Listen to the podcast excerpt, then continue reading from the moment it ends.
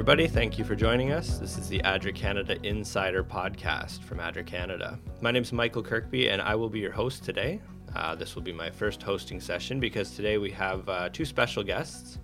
We have Calvin Okello, and we also have our normal host, Frank Spangler, who is uh, going to be a guest today. So I'm normal? Yeah, yeah you're normal. Good. and then also joining us is our, our regular Kayla Casey. Another regular. All right, so um, I guess we'll get started with Frank. We'll uh, do a quick introduction. So, Frank, can you tell yeah, us? Yeah, it's it's fun to be on the other side of the table today. I uh, I'm here today because we're going to be talking about a project that ADRA Canada is conducting in uh, the country of Rwanda, called the Promise Project. And our main guest today, Calvin, is the manager for this project. And uh, I've recently visited the project, and uh, so we're going to kind of together tell you a little bit about the, the work that ADRA is doing there in Rwanda. And so I think to get started now is the perfect time to uh, have Calvin introduce himself. Uh, can you give us a little bit of insight on, on who you are, what you do? Just as Mike mentioned, my name is Calvin Okello, and uh, I'm the current uh, project manager on M&E for Promise project that currently um, is being undertaken in, in Rwanda. We also have other projects uh, in uh, Malawi and Ghana. Those uh, we have partners uh, doing these similar projects in, in those other countries. All right, and uh, can you tell us what Promise stands for? Uh, Promise stands for promoting maternal, infant, and child sustainable health efforts. So it's a it's a project that uh, actually works towards reducing um, maternal mortality, okay, and also reducing the rate of death of the children. Okay, under five. So it's a it's a lot of maternal child health uh, related. A lot of MNCH, which is maternal, newborn, and uh, infant child. Uh, health efforts. Okay. They're trying to reduce and ensure that people are healthy, both the mothers and the children, All right. especially under five. So why why is it under five? Why why are we focusing on under five? The reason why we target the under five children is because they're most vulnerable. So it's it's that that's where you know if they're raised properly, for example, nutrition issues are undertaken at that point, then they're not likely to experience uh, illnesses or diseases that may compromise their health. When you have a healthy childhood, like for example, if the nutrition is well taken care of, all the other smaller issues are taken care of, then they're not likely to suffer a little ahead in their life. Okay, so it's like giving the child a head start. A boost, yes, yeah. a boost okay. at the beginning, giving them a, a good start in life. Yes. All right. So, can you uh, just, I guess, tell us a little bit about you, uh, maybe some some personal anecdotes, and how you ended up here at ADRA Canada? I was ra- born and raised in Kenya. I come from a small town called Kendu Bay, about six kilometers from the shores of Lake Victoria, okay. one of the fresh, I think, the second largest fresh lakes in the world. Hmm. And uh, I, I, believe you probably know Kendu Mission Hospital. That's one of the major Adventist hospitals yeah, in Kendu yeah. Bay. And uh, growing up as a child, I realized that there was a project that was sponsored by ADRA Canada. Actually, it was uh, supported by A Better World Canada. Okay. But I believe there was uh, some. ADRA Canada was also ADRA, involved. ADRA Canada there. was involved I, there. I remember well. visiting two or three times because ADRA Canada, with the support of the kind of the founder of that project, Dr. Ken Dr. Hill. Ken Hill. I yes. remember very vividly. Yeah. So one of the things that I realized, oh, there are people who are doing some project here. And the, one of the things that they did was uh, rehabilitating the children, those who could not walk. So they would do some surgery, like it was mostly surgery on the children who were either lame or, or who couldn't physically walk. And, uh, you know, after the re- rehabilitation, the kids would be, you know, they, they would now actively participate in the community because initially they were crippled and they, they were left on their own. They would go ahead with the education and, you know, their lives literally improved. So I said, you know, this is something that can make a difference in other people's lives. So that's how I got a little more interested in trying to get involved, especially Adventist Mission and, uh, of course, ADRA. Okay. Did you do some work there at the project site? No, actually, I was more or less uh, a spectator. I, I could see what they were doing from a distance. yeah. I wondered if, if you might have been there one of the times that I visited. I remember thinking, Ken's kids from Kendu Bay. Yeah, I, I just literally saw how, especially the kids' lives were changed around or turned around. And that was really something Oh, it great. was very inspiring. Very Mhm. inspiring, very inspiring. It was humbling as well, because seeing a family travel all the way from Canada, that was really fun. so how did you get from uh, Kendu Bay over here to Canada? What what led you in this direction? I I would say there was a series of things. Uh, that I was born in a family, raised in a family of eight, three sisters and uh, four brothers. Okay. And you know, through the Adventist education, we'd learn things like Andrews University, we'd learn things like Loma Linda. I got to know quite a bit about ADRA, especially ADRA Kenya, ADRA Canada. I managed to go for my graduate studies in the U.S. So I was staying very close to uh, to the headquarters, the church headquarters at, in in Maryland. Which is where ADRA International is also located. That's right. Yeah. And and I happened to have friends who were working for ADRA at that point. Okay. So, you know, I got some more information about ADRA. And then after a little while, after I finished my graduate studies, uh, I wanted to get a little more involved, even though I, I was working for a different uh, industry. I was working for the tech world, hmm but I was always looking for opportunities. And uh, I found that there was a need for a project management, and uh, I decided to join ADRA. Okay. So And, that- and we're glad you did. oh, I think uh, it's something that I was actually looking forward to. It was a great opportunity. All right. Yeah. So, as a project manager, what do you do? What are some of the things that you do for a promise? So, as a project manager, we do lots of monitoring. So, we go to the field, make sure that everything works as stipulated. Uh, we also go and uh, work with the teams to build the capacity. Mm. And, uh, you know, we also try to collaborate with the local leadership just to make sure that resources are directed properly. Like, for example, in, in Rwanda, the mayor is, is greatly involved. They, they have some contractual obligation to ensure that the activities that are done by each partner organizations are, are done to their requirements. They have a, a contract, like a performance contract, with the government of Rwanda. So doing that, they also help us in the project. So That's the mayors, you said? yeah, Mhm. the mayor of, of uh, for example, the district of Kayonza. Okay. But uh, ideally, we oversee the, the implementation of the project. We also are accountable to our partners, either CCFC, which is uh, Christian Child Fund, and also the, the government of Canada to ensure that uh, all these uh, projects are implemented properly. Yes, Kelvin, thank you for mentioning that. We really do need to acknowledge our partners for the uh, Promise Project. You know, the primary source of funding for this project actually comes from the Government of Canada through Global Affairs Canada. And then for Promise, we are also partnering with the Christian Children's Fund of Canada and Emmanuel International. You know, without the support of our partners like these, we would not be able to do the wonderful work that we are doing uh, in the Promise Project in Rwanda. Okay. And so you both have been to Rwanda now a number of times. So I guess this question now I'm going to ask Frank. Uh, what is the most interesting you've, thing you've seen while visiting Promise in Rwanda? Maybe I'll just back up a little bit first and say that uh, I found it interesting that the location where Promise was being done is not new for ADRA Canada.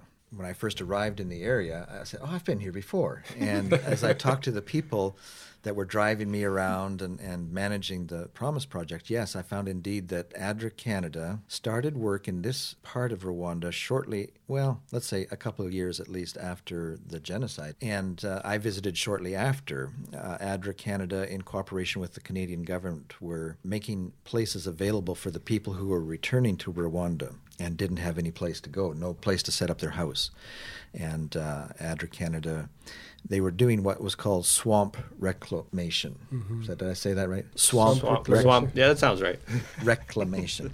well, what they basically draining the swamp. And, oh, no. Um, I don't know if we want to use that phrase.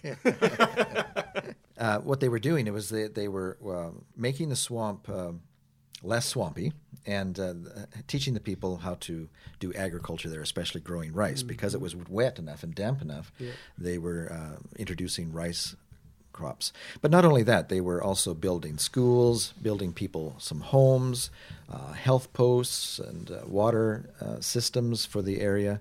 And so it was a delight for me to see how ADRA Canada was helping people even at that early stage in Rwanda. And now we have done a number of projects in that area. Is that right, Calvin? That's right. Tell us about the, the projects. There's LEAF project. REAP, Reap? There's uh, Kuraneza was also down there Kuraneza, as well. yes. Yeah. I remember I visited Kuraneza in 2015, um, and that was right after Leaf had ended. So Yeah. I think I've also been in the same area.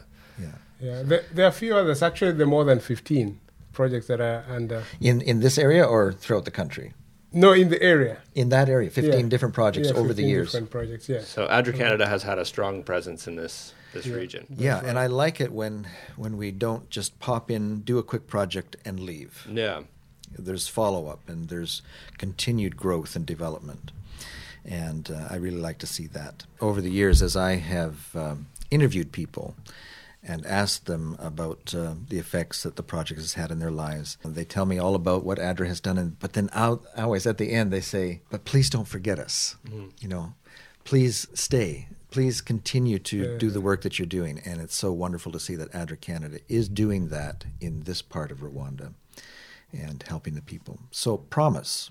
What did I see about Yeah. promise? What, what, what did you see? What was Mm. what was the most interesting thing you saw while there? The thing that stands out in my mind is the appreciation of the people for what we're doing. Everybody that I talked to, it was almost the same thing.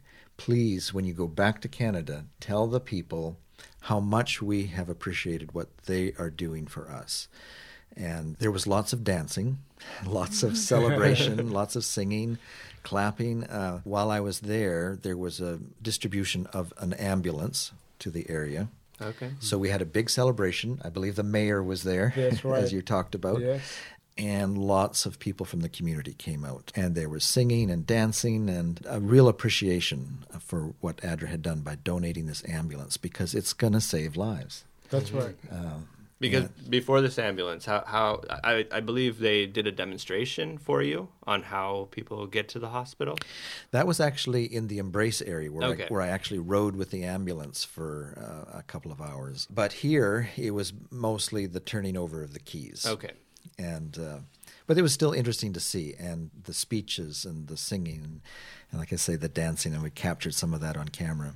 And from there they packed me up in a vehicle and took me uh, across the valley and there people were gathered again. And there was another big uh, distribution this time of goats and fruit trees and uh, so again there were speeches there was singing and dancing as people received these gifts from canada they were so appreciative and so i think that's what stands out in my mind And, and Frank, you mentioned what you saw was uh, a distribution of goats and, and fruit trees. So, Calvin, since you are the project manager, can you explain why this is such a, a big deal? Like, what? Because the ambulance, like, it's understandable. Yeah. Yeah, that, that definitely relates to mother and child health. It gets people to the hospital.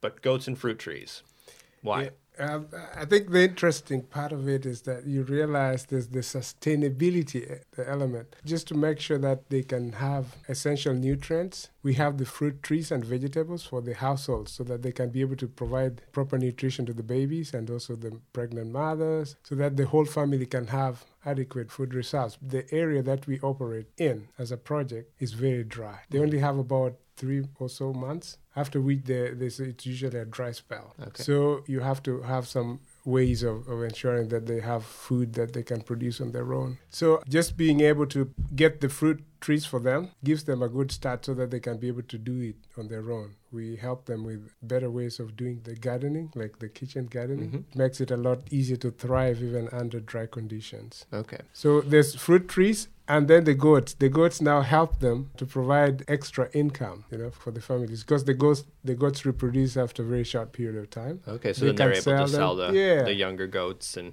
and I imagine the goats also help in the way that they provide fertilizer. Fertilizer, Yeah. organic, Organic fertilizer. fertilizer.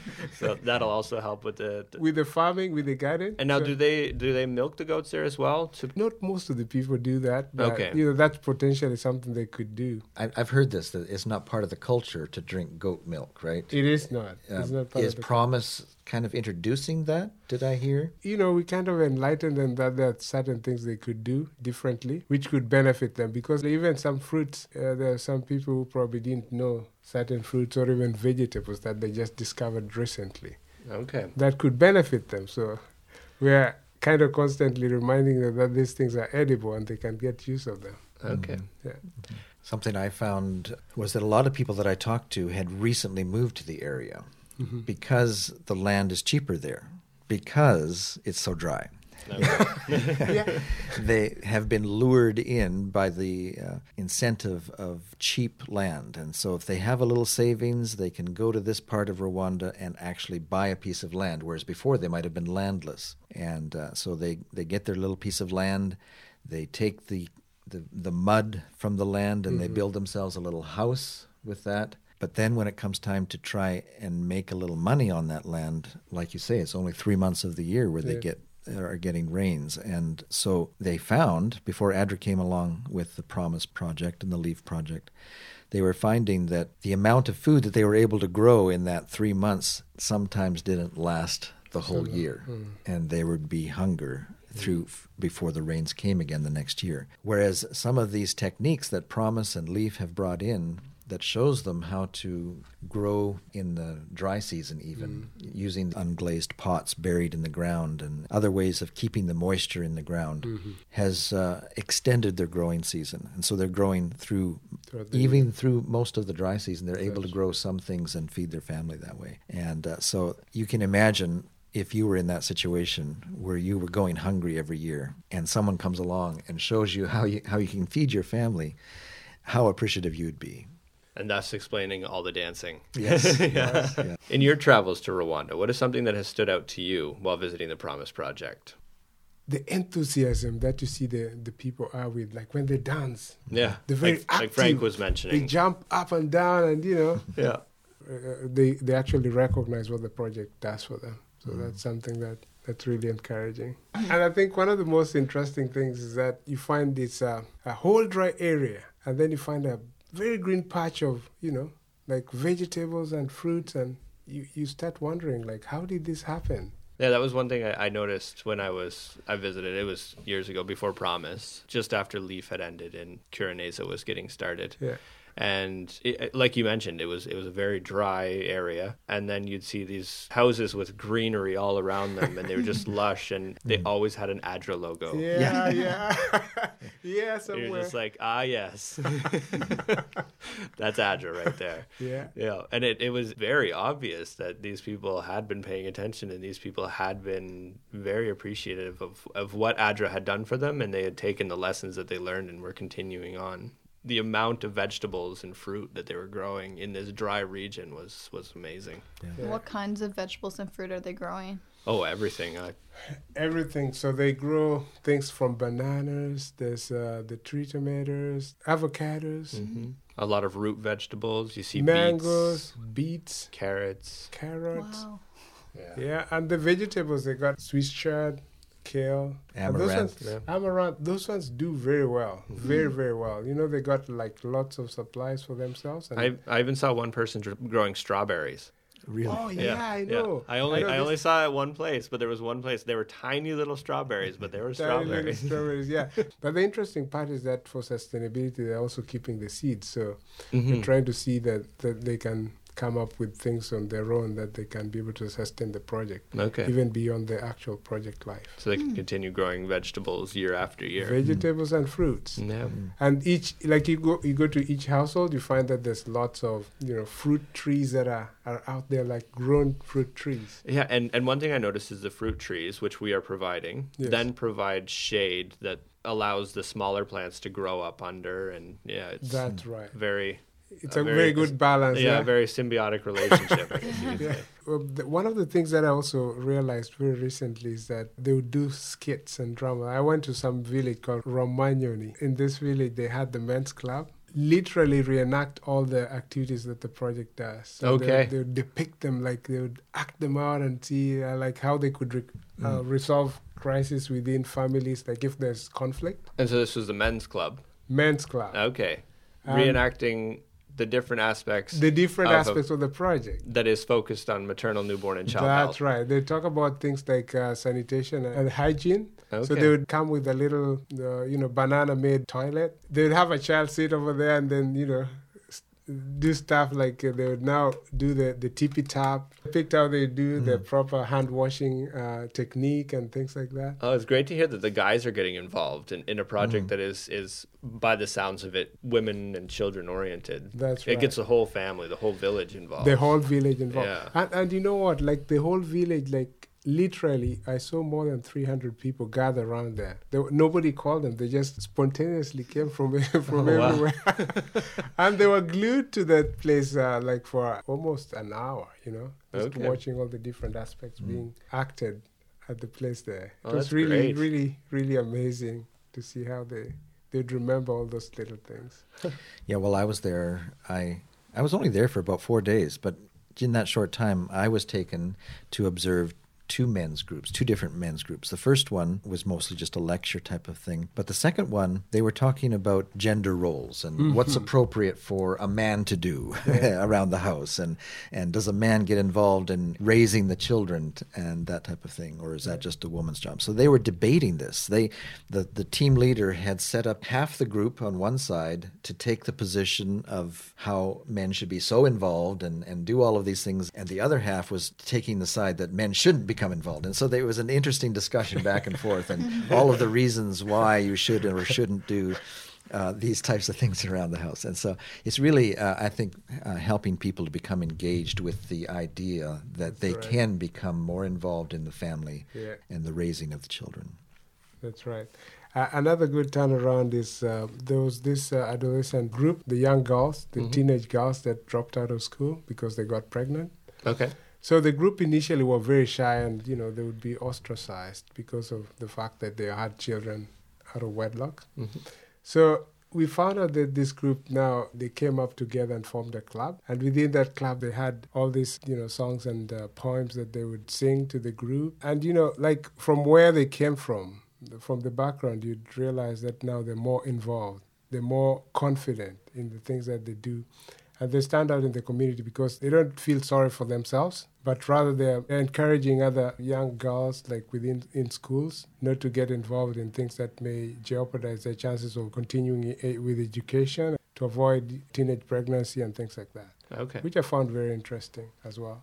All right so there's all sorts of different ways that people are being involved in this project, not just receiving goods and services from ADRA, but actually getting involved and, and learning things and then using the knowledge that they have to educate others. That's right. Yeah, it, it appears that the people are now actively involved, including the the adolescent groups at school. We actually went and interviewed and uh, asked lots of questions to the, the various uh, school groups, and they were able to answer quite a, a number of questions and uh, also, you know, kind of challenges with some of the questions that they had about uh, adolescent sexual rights and, you know, health. And I think that was uh, quite interesting because when they get to know these things early in life, then they would avoid things like early childhood pregnancy or avoid getting diseases when they, they, they shouldn't okay. at that point.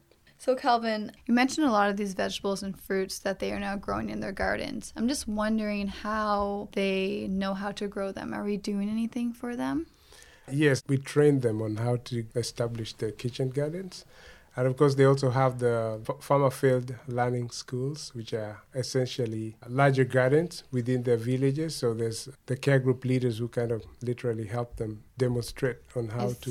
Is that kind of like a community garden? It is like a community garden. Okay. Yeah, small community garden, but you know, kind of just for teaching them on how to do. Oh, okay. Yeah, and then they can do on their own, and they mm. can give them help as well. Um, I guess my question then is, okay, so I have never seen a zucchini before in my life. Yes. Hypothetically, I've I've seen too many zucchinis in my life. Um, but let's say I'm I'm someone who has grown up in an area and I've never seen a zucchini or or pick your vegetable. Yes. And I'm told to grow a vegetable. Um, so now I have all of these zucchinis growing in my garden. I have no idea what I'm supposed to do with these. Uh, what is ADRA doing yeah. to teach these people who have now are now growing vegetables they've never grown before what to do with these vegetables or, or their fruits? Or a very good question. So uh, what we do is that uh, we have organized cooking demonstrations each month in each village. We have one cooking demonstration going on. So the number of cooking demonstrations that are coordinated within the various 66 villages in Kayonza, and uh, out of which the uh, community gathers both men and women and children, and then they, they have a cooking demonstration. So they're, they're shown how to, you know, have nutritious mix of vegetables and, you know, how to serve them, how to cook them and prepare them. And then uh, after which Uh, this uh, the food is served to the children. So it could be a variety of vegetables, uh, fruit. This is also um, a strategy to help rehabilitate the children and also to help efforts of ensuring that they have proper nutrition. Okay. Yeah. So there's there's so much more to this project than just mother, newborn, and child health. But It's all related, but this is it's a big project. Yeah. It's a One of the things I think we haven't talked about um, that I noticed quite a bit of, and that was the growth monitoring. Promotion. Yeah, like I visited several places where the, the ladies were waiting and lined up there with their babies in their arms, and and one by one they would come up and get the baby weighed and measured, and there was charts that were kept. And if ADRA finds any child that is in what they call the yellow or red zone of, right. of these uh, evaluations, that then they are put on a rehabilitative uh, feeding program. Maybe you can tell us more about what, what the uh, growth monitoring component of the program really provides uh, the promise. So usually the process is that uh, when children, for example, the parents are supposed to bring the children uh, when they're doing these uh, cooking demonstrations. So over there, there's uh, people who come from the clinic, the health clinics, Right. And they weigh the children. That's that's in conjunction with the uh, community health workers. They weigh the children and find out, especially when they when they realize that they're underweight. There's a strategy which they uh, help these children through. So, according to the statistics from the district, initially they had 169 cases of malnutrition. I mean, 169. yeah, yeah, uh, the children were uh, malnourished. At the moment, they only have about 25, which are under either red or yellow. So the red means that the child is very badly uh, malnutrition. So they have to be taken to the clinics or the hospital so that they can gain um, a certain uh, acceptable weight. But if they are on yellow, then that means they're transitioning. So between the point where they're badly malnutrition to a point where they could be rehabilitated, they could, you know, go back home and, and, and continue to have a proper feeding kind of schedule to enable them gain um, appropriate weights. So uh, the project is working with the health centers, not just through monitoring, but they're also actively involved to ensure that the children are up to a, a certain weight that's, mm. that's reasonable, that's healthy. So 66 villages, you say, 66 are villages. involved with the Promise Project. What kind of an impact do you think that that is having? How many people are we talking about? Uh, we're talking about about over ten thousand people, ten thousand six hundred. Uh, Is that direct or indirect? Those are direct uh, beneficiaries. Okay. So those are the people that we are working with directly, um, and are they are actually members of the project. That's right. Okay, and then beyond that, because like you said, there's people that are forming groups and then uh, doing education and, and teaching other people. So do you know like how many people are being affected by this indirectly? The indirect is approximated about twenty nine thousand. It could be it could be well well over over that because as you can see now the project has spanned like if you look at the the number of kitchen kitchen gardens that have been established it's way over that. It's Yeah. just that you know everybody has picked up. That's and- what I found too. doing it. People that I interviewed that had the gardens where they learned the procedures from ADRA are saying all of their neighbors that aren't involved in the project are asking them, How do you have such beautiful gardens?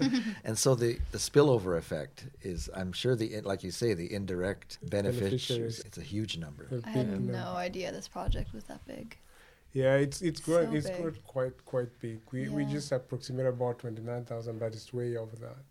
Okay. Yeah. I'd love to hear about this impact that ADRA's is making in this region. I, I would say at the moment uh, we are hoping that the impact is going to be much greater. By the end of the project, the effect is the impact is going to be much greater than it is right now. Okay. And how long is this project running? The project is a four-year project. It started in April 2016 and it's ending in in March of uh, 2020. Okay. So we have a, f- a few more years of this project. About two more years. So a lot more good to come out of this project. we hope that uh, quite a bit should come out of the project. All right. Yes. Very good. I'm looking forward to going back one more time before it's over. Yeah, I'm actually I'm going there in a few weeks now. Oh, really? So, yeah, Oh. so I'm I'm pretty excited about it. Well, We'll have to have you on this side of the table next. Okay. um, so Calvin, uh, what we we like to do with our guests is have them tell a, a personal story uh, from some of their travel. Do you have any stories that you want to share? We're really putting you on the Yeah, spot we're putting right you on the spot now. All right. yeah, I think I would say funny, but at the same time, I would probably say something that kind of shocked me. Okay. Is that the first time I was really interested in going to France? So I went to Paris and got a place, and uh, I was just settled and uh, say, "Oh, let me go get some dinner." So I went by, got the dinner, came back to the room, uh, the hotel that I checked in, and lo and behold, I checked the the safe that I had, I had my things because I just put my things there about thirty minutes ago. Mm-hmm. The place was like halfway open, Oh no. And my wallet was it was there, but the the contents were taken. You know. Oh, oh no. So I said, wow, this is so interesting. Initially, I had very nice thoughts that I was going to go here and there. It kind of just crippled me for a minute. I said, Yeah. man, things can be different. things can be so different within a very short Yeah. time, you know? You have such romantic notions of that city, and then Of course, Paris is a city of love. You so I was thinking, you know, all these things are going to be so nice and so good. yeah. But then, you know, after that, I had to, I had to be quite cautious. Mm-hmm. It was quite an experience. The city was really beautiful and nice. I had to go through the Eiffel Tower and stuff, Okay. But it was a little different. I was a little more cautious, Yeah. saying, "Oh, Yeah, you know, it, you gotta, it, it teaches be you really careful. fast that it, it doesn't matter where you are in the world, you Yeah. still need to be careful. you still need to be careful, extra careful." Extra I said, you know, things can change in a moment. Okay. But I think one interesting time was when I was coming from Rwanda just recently. Everybody boarded the plane and uh, it took off really well. It was up in the sky. And then we had a, a big drop, like almost three meters, like boom. oh, And everybody was so much shaken, like yeah. nobody could hardly say anything Yeah. for a little while. But, you know, after a while, it, it, it was okay, but people were really shaken. So uh-huh. I Okay. thought that was really funny. Well, I'm glad you're okay. oh my goodness. All right. Well, thank you so much, Calvin.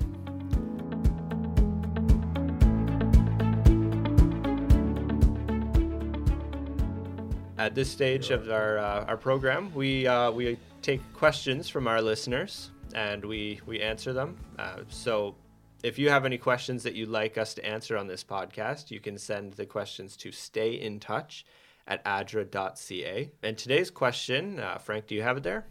Yes. Why do ADRA staff still travel?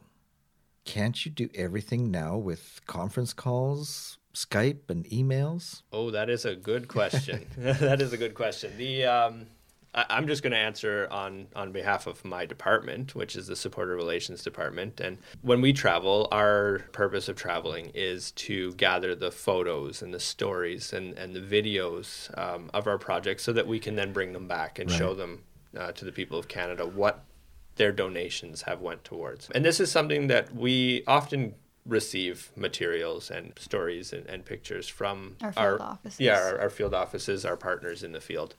And a lot of them are good, but the amount that we need is often much higher than what we receive. Or the, the quality of the photos doesn't work with some of our materials. So, what we do when we travel is we will have basically a list of what we need, what we need photos of, what we need videos of, and the type of stories that we need. Like, say, for example, we need gift catalog items. We know what when we get there, this is what we need to see, this is what we need photos of, and then we're guaranteed high quality video, pictures, and, and stories. Um, but uh, yeah, Calvin, actually, this is perfect that you're here because you are a project manager. So I guess this one, yes, Skype conference calls. Why is it that you would need to go as opposed to just staying at your office and, and calling? We do that, of course. We do. We do video So you are on Skype. saving money over what? saving quite a bit of money. But uh, we also find that it's essential to go to the field and verify these things because apart from just uh, doing the project management, we also do monitoring and evaluation. So we get to speak to the actual beneficiaries of the project. We get to see the actual project, the implementation, talk to them, find out where the you know difficulties and challenges, and address them as we see them. We get to speak to the the local leaders and get their buy-in so that you know they can also help support the project.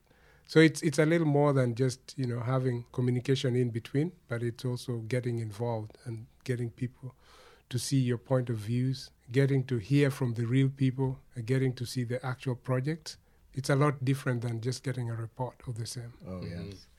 You know, something that um, it's important to keep in mind is that in addition to our going and auditing a program and evaluating a program, uh, some of our partners show up like the Canadian government, for That's example, right, can do. show up unexpectedly at our office and want to see the project that they have co funded. And uh, so we need to be sure, as the lead agency, that everything is going great and that the books are in order, you know, and uh, so that when the government or one of our other partners, like Canadian Foodgrains Bank, uh, comes by and does a surprise visit to evaluate that everything is in great shape. And I think part of that is uh, it's important for us for accountability purposes. We have to ensure that there's compliance. And then there are other thematic issues that we have to cons- consider. Like we have gender issues that have to be taken care of. So all those are, are looked at when we go to the field to ensure that the project is governed mm-hmm. by a committee or groups that are supposed to be representative of the wishes of the people. And the environment, for example, you make sure that you know when they're doing all these projects, they're not negatively impacting the, on the en- environment. Right. Yeah. Right. So there's a lot of different reasons why it's important for our staff to still That's right. Yeah. you Actually have to make- And- comply. And I think it's also important to note that we aren't traveling for the fun of it. yeah yeah like when when we go on these trips it's not for a vacation it's not to oh i feel like going to rwanda next week because i want to go on a safari we're going there for a purpose we're going there to in, in our case gather stories in your case ensure that the project is running the way that it needs to That's be running right. it's not because we want to spend the money and travel around the world it's to ensure that this project is is continuing the way it needs to go and that the people here in canada know what is happening and also to continue to use these stories to provide support in the future. That's right. yeah So there's there's many many reasons that we travel. All right, well, Calvin, it has been great having you as a guest, and and Frank, thanks for being a guest Yeah, as thank well. you. it's great to Yeah, be here So, um, and uh, I have to say, it's been fun being a host this time. If you want to see any of the photos um, or videos from today's stories, from, yeah from- actually i do have a good video on, Okay. on, on the promise So- project yeah So that video will be I'll on, put that in on there, our yeah. website at adra.ca slash podcast. You can check that out. Click on the, the link there that says promise. Another way you can get to it is through the iTunes app. If you scroll down on, and hit details under today's episode, there is an option to go directly to the website there. yeah Um, so that would be a simple way if you're listening to this on iTunes podcast.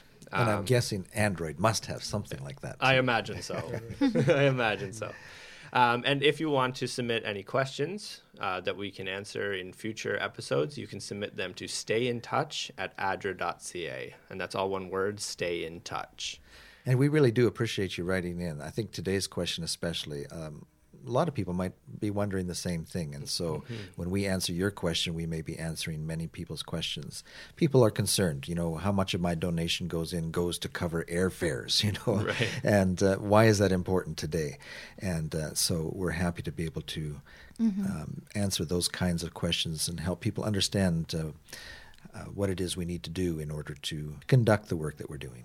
All right. Mm. And you'll get a John Howard book out of it. Ah, Oh, that's yes. right. If we read your question on air, yeah. Thanks for reminding me, Kayla. Yes, if, if your question is read on air, you will get a John Howard book. And right. uh, John Howard was the founder of ADRA Canada. Yeah. All right. Well, thank you so much again for joining uh, us today. And um, Welcome. we look forward to uh, seeing you all in the future. Yeah, it's been great being here.